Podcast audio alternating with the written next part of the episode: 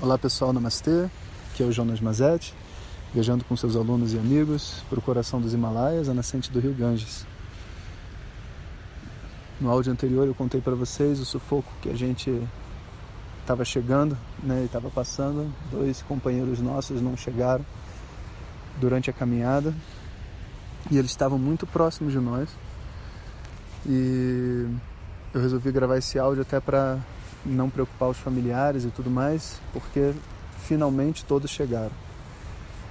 Eles passaram pelo local de acampamento e seguiram na trilha em frente. Realmente a sinalização não era boa e a gente acreditava estar juntos, né? Então quem estava na frente não via que as pessoas de trás não estavam tão próximas.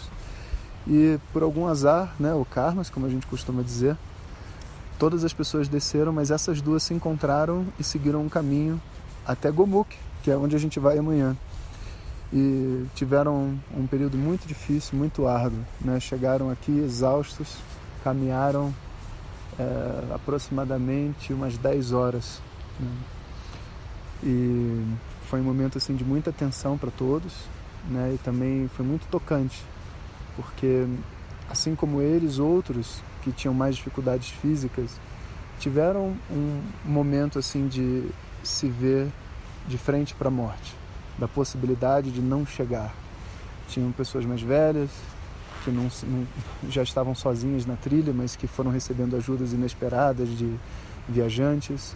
Existiam outras que pegaram bifurcações erradas no meio do caminho e que por sorte voltaram e conseguiram se reintegrar à trilha, basicamente vendo o cocô fresco dos jumentos que carregavam as nossas malas.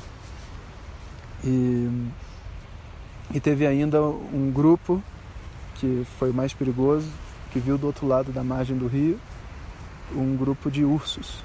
Né? E graças a Deus os ursos não cruzaram o rio e eles saíram rápido. Né? A gente chegou aqui, o primeiro grupo fez 4 horas e meia, o último grupo fez 10 horas até chegar. E estão todos bem, e muito chorosa. A gente fez uma aula de Vedanta, eu chorei, todo mundo chorou, todo mundo de alguma maneira está sendo tocado por esse ritual de conhecimento que a gente está fazendo. Graças a Deus, ninguém sofreu nenhum dano, mas a gente está tendo muitas oportunidades de se rever internamente, ver como que o limite físico traz para fora diversas questões emocionais do passado, né? apesar de, de serem questões que estão dentro da gente, elas parecem muito reais do lado de fora. Né? Isso é algo que a gente tem que sempre ter em mente. Né? Tudo que acontece emocionalmente com a gente, primeiro tem que existir do lado de dentro. Ele só se reflete do lado de fora quando o momento propício vem. Bom, vamos dormir e vamos ver como que a gente acorda amanhã, vendo se a gente prossegue viagem até Gomuk, que é o objetivo final da nossa viagem. Vamos ficando por aqui. Não deixe de compartilhar o vídeo, dar o seu like, se inscrever no canal, clicar na bendita campainha. E lembre-se, um conhecimento poderoso e profundo como esse só chega às pessoas que precisam quando cada um faz sua parte. Compartilhe. Ou